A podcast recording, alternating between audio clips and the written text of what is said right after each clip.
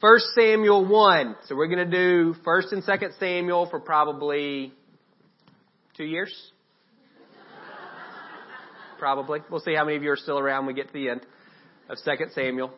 I wanted to do the life of David, which is all of Second Samuel, first half of First Samuel, but in order to do David, you have to compare him to Saul, who was the king who went before him. And in order to get to Saul, you got to get to, you have to do, so you wind up having to do the whole thing.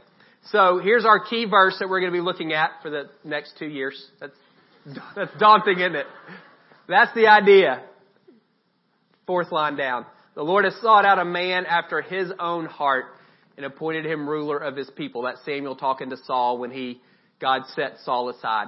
What does it mean to be a man or a woman after God's own heart? You see in Acts 13, we see Paul actually is talking there. I found David, son of Jesse, a man after my own heart, quoting the Lord. And so that's what we want to talk about. What does that mean? What does that look like? David was far from perfect. He was an adulterer. He was a murderer. He was a terrible father. And yet he is a man after God's own heart. And so what does that mean for us? And how do we go about cultivating whatever those qualities are um, that made David um, made David that? That's what we want to do. That so that's that's the the thing we're going to be circling around over the next um, little while as we work through First and Second Samuel. Now, a little context in the Hebrew Bible, uh, it goes Joshua judges Samuel. In our Bible, it goes Joshua judges Ruth Samuel. Uh, Ruth chronologically fits there, but thematically doesn't. So in the Hebrew Bible, you go from Judges straight to Samuel, and Judges sets the stage for what we're going to read about in Samuel. So a little context. At this point in Israel's history, there are 12 tribes that are all living in the land that God has given to them. They're loosely connected to one another. You would not say they're one nation necessarily. More like a confederation of 12 tribes that come to one another's aid kind of as they see fit, but it's not, they're not tight. So politically, there's a, there's a loose confederation there. Um, spiritually, there, things are not going well. Morally, things are not going well. If you read the beginning of Judges, it says that uh, Israel was faithful as long as Joshua lived. And when Joshua died and the, his generation died, a next generation rose up that did not know God and did not know what he had done for Israel. And they began to worship other gods. And God eventually says, all right, that's how you want to that's how you, you want to be, then he, he withdraws himself in a sense and allows them to be oppressed by these other nations that they were supposed to drive out from the promised land. And the book of Judges is just a steady downward cycle. So you have rebellion and then bondage from another nation, and then the people eventually cry out to God. He has mercy and raises up a deliverer. He raises up a Gideon, he raises up a Deborah, he raises up a Samson. That man or woman leads Israel to a military victory, and during the lifespan of that judge, things are okay. Then that judge dies, and they take a step down and do the whole circle again. Then that judge dies, and they take another step down. It's terrible. Uh, the last part of Judges, the last five chapters really set the stage for First Samuel. You see a decline in the priesthood. There's uh, kind of this free agency among the Levites instead of worshiping the one God in the place where God has said, "This is where my presence is." They're basically out for hire. It's it's a it's a it's not good uh, in terms of what's happening with the priesthood. In the bigger picture, the last three chapters of Judges, I would say, is the worst story in the entire Bible. It's wretched. It's a horrendous story: gang rape, murder, civil war. It's terrible. There's nothing redemptive about it. And the the the theme or the thread that runs through, you see there on the screen, is this idea: is they had no king, and everyone did what was right in his or her own eyes. They didn't have a king, and everyone did as he or she saw fit. So you have this picture of really spiritual and moral anarchy. The priests aren't serving their function. There's no cohesiveness as a nation. And into all of that cesspool steps Samuel. And that's what we're going to look at starting today, starting with his birth. There's a certain man uh, from Ramathaim, a Zuphite, from the hill country of Ephraim, whose name was Elkanah, son of Jeroham, the son of Elihu, the son of Tohu, the son of Zuph, an Ephraimite. He had two wives. One was called Hannah, and the other Peninnah. Peninnah had children, but Hannah had none. Year after year, this man went up from his town to worship and sacrifice to the Lord Almighty at Shiloh, where Hophni and Phinehas, the two sons of Eli, were priests of the Lord. Whenever the day came for Elkanah to sacrifice, he would give portions of meat to his wife Peninnah and to all her sons and daughters. But to Hannah he gave a double portion because he loved her, and the Lord had closed her womb. Because the Lord had closed Hannah's womb, her rival kept provoking her in order to irritate her. This went on year after year. Whenever Hannah went up to the house of the Lord, her rival provoked her till she wept and would not eat. Her husband Elkanah would say to her, Hannah, why are you weeping? Why don't you eat? Why are you downhearted? Don't I mean more to you than ten sons? So the context there, this guy named Elkanah, he's righteous, devout. He has two wives. First wife, Hannah, can't have children, so he takes a second wife. That was normal. If you could afford a second wife, if your first wife could not have children, you would you would marry someone else. Uh, your family line was passed down to your through your sons. So if you didn't have a son when you died, your family died with you. Huge deal. And uh, the the assumption was if if there are no children, it's the woman's fault. Women would even, even be considered cursed by God on some level if they were unable to have children. And so Elkanah, again, he's righteous, he's devout, he's married to Hannah, he loves her deeply. She cannot have children, so he takes this second wife, Peninnah. She can have children, and because his affection is towards his first wife, his second wife is jealous. Like what she has is kids. She doesn't have the affection of her husband. She has children, and she uses that to constantly pick and poke and irritate Hannah. She, that word rival is troubler. She causes her trouble. She provokes her. Uh, three times a year, Israelites were to go to, at this point in time, it was Shiloh. God had told Moses, here, I want you to make this, this portable sanctuary called the tent of meeting. And here's what it's, you're going to make it out of, and here are the dimensions, and the ark is going to be in it, and I dwell in between the angels on that ark. There are these two things called cherubim, and they have wings, and it's God dwells, God dwells in between that. So that's where they were supposed to worship. That's where the Israelites worshiped. The, the nations that they were driving out of the land, they worshiped under trees, and they worshiped on every hill, and they worshiped on every mountain, and God said, you're not going to do that. He orders worship. It's going to be animals that you're going to bring for a sacrifice. These people are priests and these people are Levites and they're going to help you worship me appropriately. So he had set all of that up. That's what the book of Leviticus is. It's him setting up. Here's what corporate worship looks like in Israel. And so Elkanah, as a, as a devout and righteous man, would go three times a year to Shiloh, and it was during a feast. And so you would bring an animal, and you would sacrifice it, and part of the animal would be burned, and that was for the Lord. And part of the animal would be eaten by the priest. That was their share. And the rest of the animal you would consume with your family. It's like a, a, a celebration. Meat was, it was, it was not common that you would eat meat on a, on a regular basis. So it was a big deal to get to eat meat. And Elkanah, as a way of demonstrating his affection for Hannah, would give her twice as much as he gave to everyone else. But it didn't matter because she didn't have any kids. And, you know, he does the, he tries, don't I mean more to you to ten sons and that's sweet. You know, it's like, bless your, bless your heart. He tries, but it doesn't work. He's not, she's devastated. She's devastated over, um, her barrenness.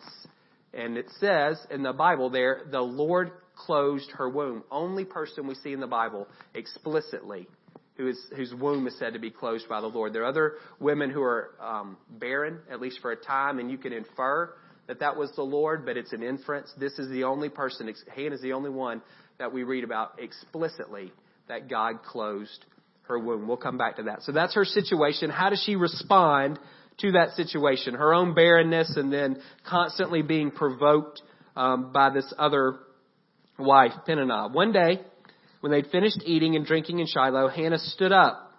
Now Eli the priest was sitting on his chair by the doorpost of the Lord's house. In her deep anguish, Hannah prayed to the Lord, weeping bitterly.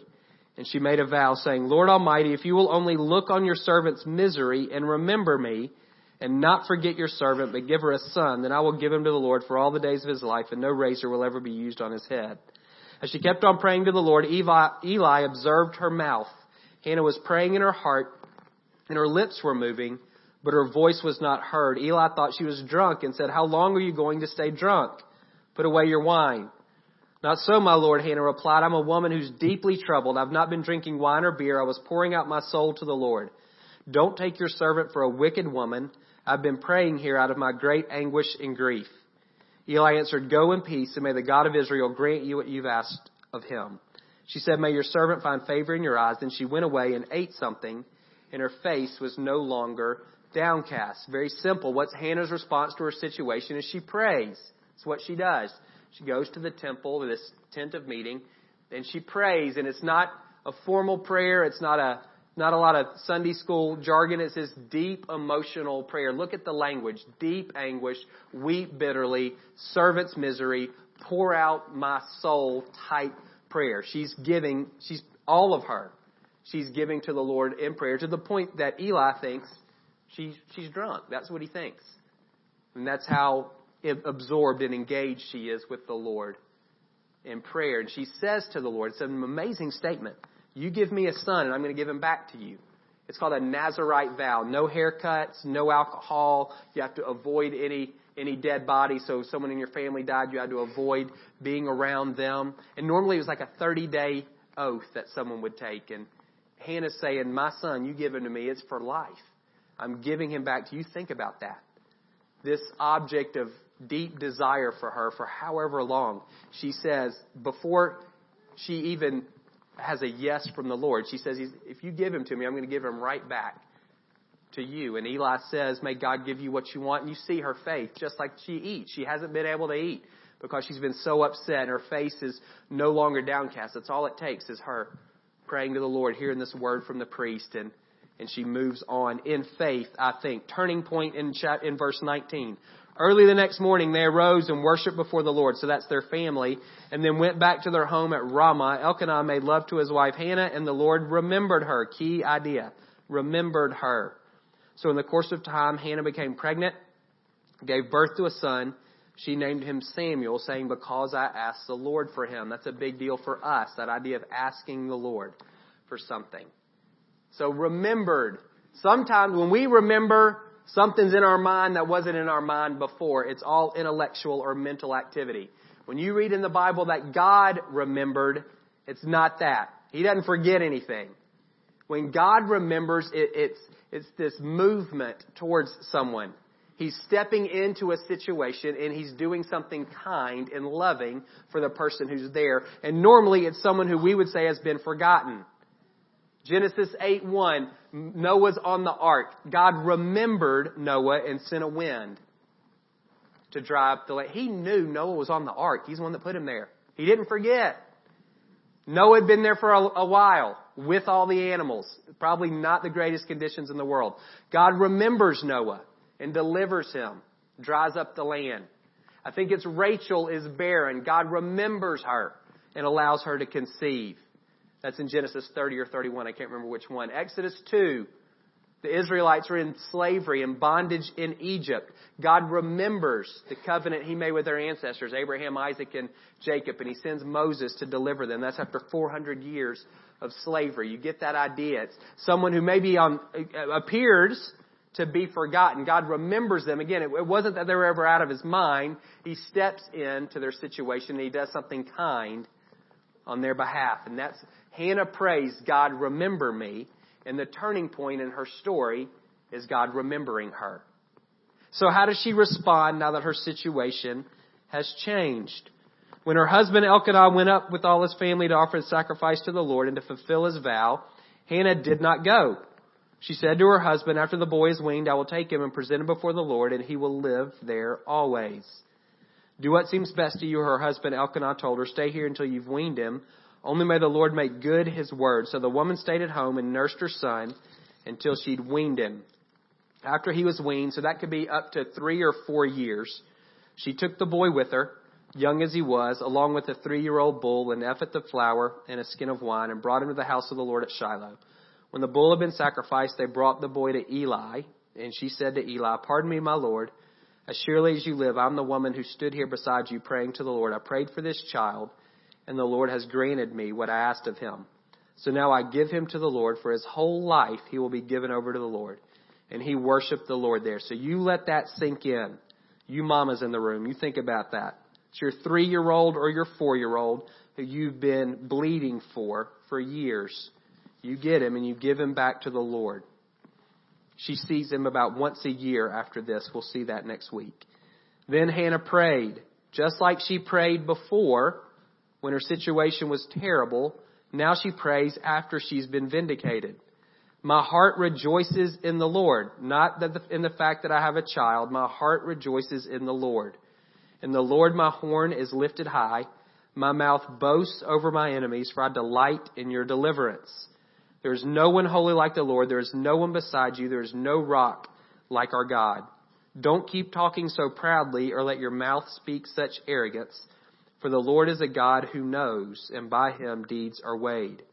Listen to these reversals. The bows of the warriors are broken, but those who are who stumbled are armed with strength. Those who were full hire themselves out for food, but those who are hungry are hungry no more.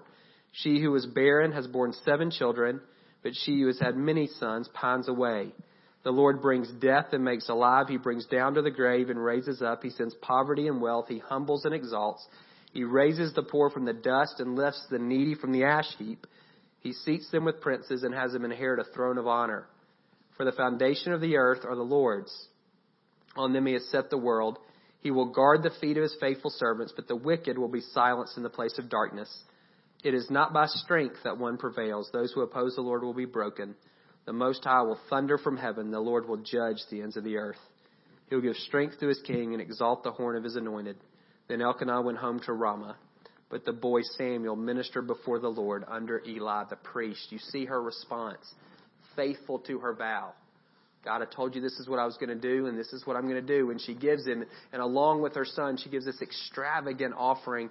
The NIV says a three year old bull. It's more likely that it was three bulls because of the amount of flour and wine that she gave were equivalent for what you would put with three animals. This massive gift that she gives in addition to her son, and you see her response, this prayer that she prays in the temple in front of other people. Look what God has done, is what she's saying. God's the great reverser of fortunes. It's not by strength. It's not by our strength that we're delivered. God does that. We serve a God who knows. We serve a God who weighs the deeds of people. We serve a God who's able to raise up and, and bring low. And that's what He did for me. That's what she's saying. That's that prayer. God has reversed my situation. This I was barren and disparaged, and now all of that has changed. Not because of anything I've done, but because of what the Lord has said. She even named her kid because I asked. I mean, that's what she says. God did it. I did not do it. So for us, you feel like Hannah this morning. Some of you literally may be Hannah. You're married and you desire a child and it's not happening for you. And so you may be able to relate to her very directly. Maybe more metaphorically, there are others of you who would say you're barren in some area of your life. It's interesting. The Lord caused Hannah's womb to be closed. That's a tough one for us. Why would He do that? God's actions are mysterious at times. His character never is. God always is who He is. He doesn't change. He's the same yesterday, today, and forever. There's no shadow in Him. So the things that we see, particularly in Jesus, Jesus is the clearest revelation of the Father. And so when you look at Him, you've seen God. That's what Jesus says. And so when you read something like that, the Lord closed the womb of Hannah, you look at that through the lens of Jesus. Well, this is the character of God. So how do I square that action with this God who I know is compassionate and good and loving and righteous and holy? How do I do that? How do I put those things together? The Bible doesn't tell us why God closed Hannah's womb. Was he punishing her? I don't think so. There's one place in the Bible where God does that. He closes someone's womb as judgment on them. It's in 2 Samuel 6. Michal, who's David's wife, who's the daughter of Saul, is um, indignant at the way David is worshiping. And she she uh, ridicules David, and that's a way of showing contempt for the Lord. And it says that she doesn't have a child all of until the day she dies. She's childless, and the implication is because God has done that. But she's it. She's the one, and she showed again pretty high level of contempt for the Lord. That's not Hannah. Hannah, you could actually make a case, is the most righteous woman in the Old Testament. Only woman we see go to the house of the Lord. Only woman we see pray. Only woman we see make a vow and complete it. So she seems to be the picture of a righteous woman. She's not being punished by the Lord. Discipline, Hebrews 12. God disciplines those he loves. It could be the case, for sure. There's some things that God can only work into us through pain. Absolutely. And it could be that there's something in Hannah's heart that God's trying to form and shape, and the difficulty of her barrenness is what allows God to do that. If you're experiencing that in your own life, you're struggling, you feel like God's got his thumb on you and it, you can't get ahead, Your business is struggling no matter how hard you work. Your finances are, are, uh, you're break even at best. Maybe you're drowning in that way. There's a relationship thing that's not working out for you. You have a sense of where God's calling you to go and the doors are all closed. If you feel like He's closed the womb, like He's doing it, He's the cause of this situation. Ask Him, God, what are you trying to work in me? Are, are you disciplining me in some way because you love me? So God says He, dis- if, if you're not being disciplined, then you're not a son. And all of you who are parents and all of you who are children, you know that. That's, that's reality. It could be that God is showing something to Hannah about um, himself. So he could be doing some work in Hannah. He also could be showing Hannah something about him that she can only get in pain. In chapter 1, verse 3, God's introduced as the Lord Almighty. First time we see that name for God in all of the Old Testament. Almighty means the, the, the kind of the captain of the armies, either the armies of heaven or the armies of earth. It's the first time we see that. It speaks to God as King of the universe. And Hannah is the first person who prays to God that way. She says, Lord Almighty. She's the first person in all of Scripture. Not Abraham, not Isaac, not Jacob, not Moses. Not says, Lord Almighty. She's learned something new about God. Her pain has shaped her theology. If she, it seems like if she doesn't experience this level of barrenness, she doesn't know God as the King of the universe, as the only one who actually can do something about her situation. Could very well be that God has you where He has you because there's something He wants to teach you about Him that you can't learn unless you're in that spot. Hannah's story is part of a bigger story. Sarah, barren until she was 90. Then she has Isaac, Isaac's wife, Rebecca, barren until Isaac prays for her. She has Jacob and Esau. Jacob's favored wife, Rachel, barren until God remembers her. She has Joseph, who delivers um, the Israelite or, or saves them from famine. Elizabeth, barren until she has John the Baptist. You can see some very significant men in the Bible are born to women who were barren until God miraculously steps in. And there's, there's something about that. Their story is part of his story. It's almost like God is wanting to put a circle around these kids and highlight them and say, there's something different about them. They were conceived in supernatural ways, and you need to take note of that, mom and dad, and you need to take note of that, people of Israel. And so it's not, it's not all the way across the board. Maybe it's not enough to call it a pattern, but that's four times, five times that we see someone who's significant in the history of Israel being born to a woman who has trouble conceiving who struggles with barrenness for some period of time in her life to the point that she's known as such. That's what she's known for. And then God enables them to conceive. Now, Hannah winds up having five more kids after that. She doesn't know that at the time she's going to have five more children, but she does. And so we see God, again, He opens her womb and she continues to be fruitful. It could be for you, and it is for you. You're part of a bigger story. Your story is part of His story and we can't see, we can't connect those dots, and we're not high enough up on the mountain to be able to get the perspective for what God's doing in our city and in our world. And it could very well be that the difficulty that you're experiencing now is part of a larger purpose of what God is doing in the world. But all, practically, you're never, you're not going to know why. We, we're people. We want to know why. We want explanations. You're not going to get one It could be that God is disciplining you. It could be He's trying to show you something about Himself. It could be because of some larger work that He's doing and that you're a part of. It could be all of those. It could be none of those. You, you're not going to get an answer. But what we see from Hannah is her response. And that's something that teaches us. She prays with everything she has, rather than pulling herself away from God who has closed her womb. God, why are you doing this to me? I'm so angry at you. Look at all this stuff. Rather than doing all of that, she presses in, pours out her heart, pours out her soul to the Lord, weeps bitterly before Him, totally absorbed in prayer. If you're Hannah this morning, can you respond in a similar way? She prays specifically, I want a son. It's what she wants. Do you know the desires of your own heart? If Psalm 37:4 is true and God gives us the desires of, of your heart, if I gave you a note card right now and say, "Give me three desires," most of you couldn't you couldn't do it. You couldn't write them down. Think how much you struggle once a year when we say, "What do you want for your birthday?" You don't even come in. I don't know. I don't know. We don't know what we want. We can buy most of the stuff that we want, but that's all superficial. We're not even tapped into the true desires of our heart, the things that we can't buy from Amazon. We don't even know what those things are.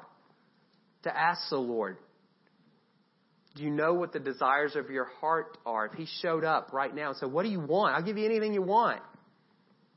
Would you even know what to ask for? Hannah knew, I want a son. How honest she was.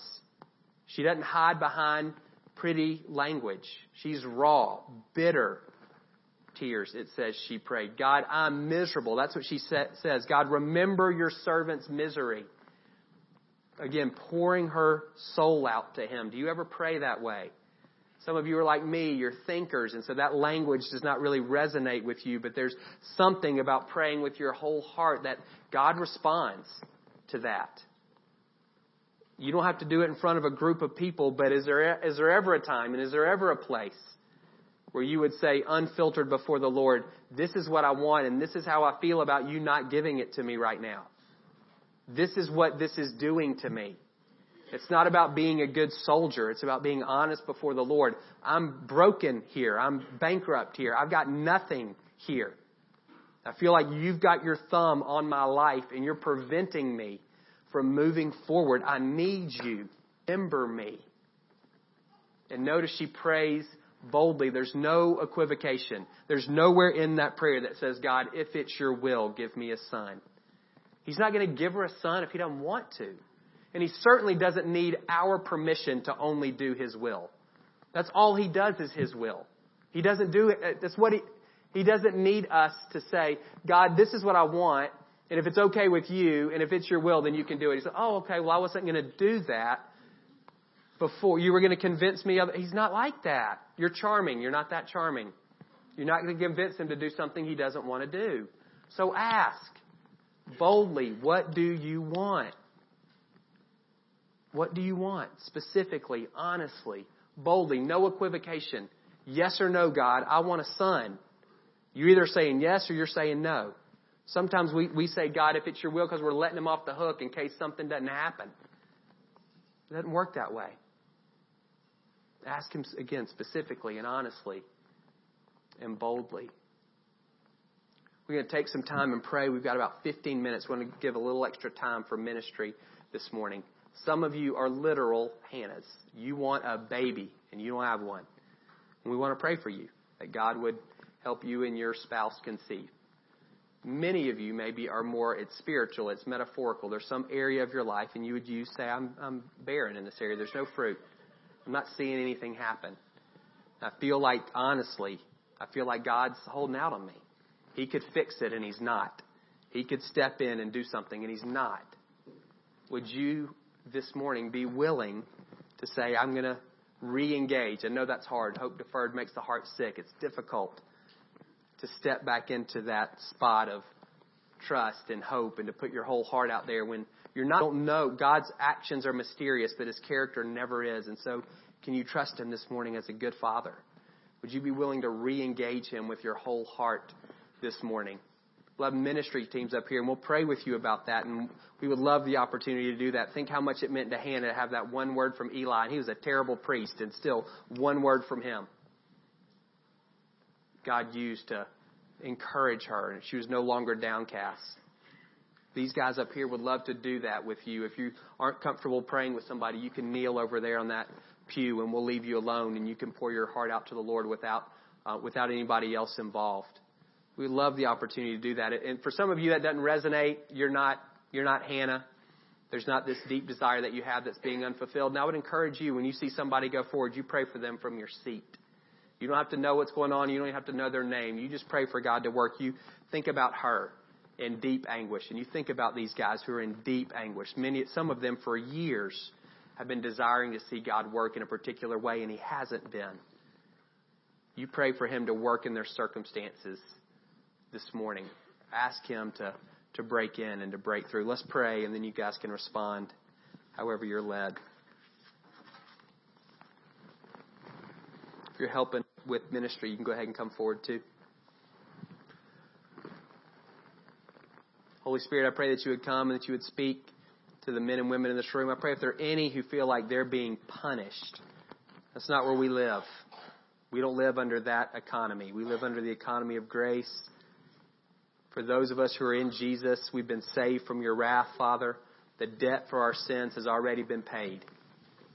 So I pray for people to step out from under that sense of condemnation. If there are those here who haven't yet made a choice, and they are under your judgment on some level, they haven't made a choice to follow Jesus, I, let today be the day. Let today be the day.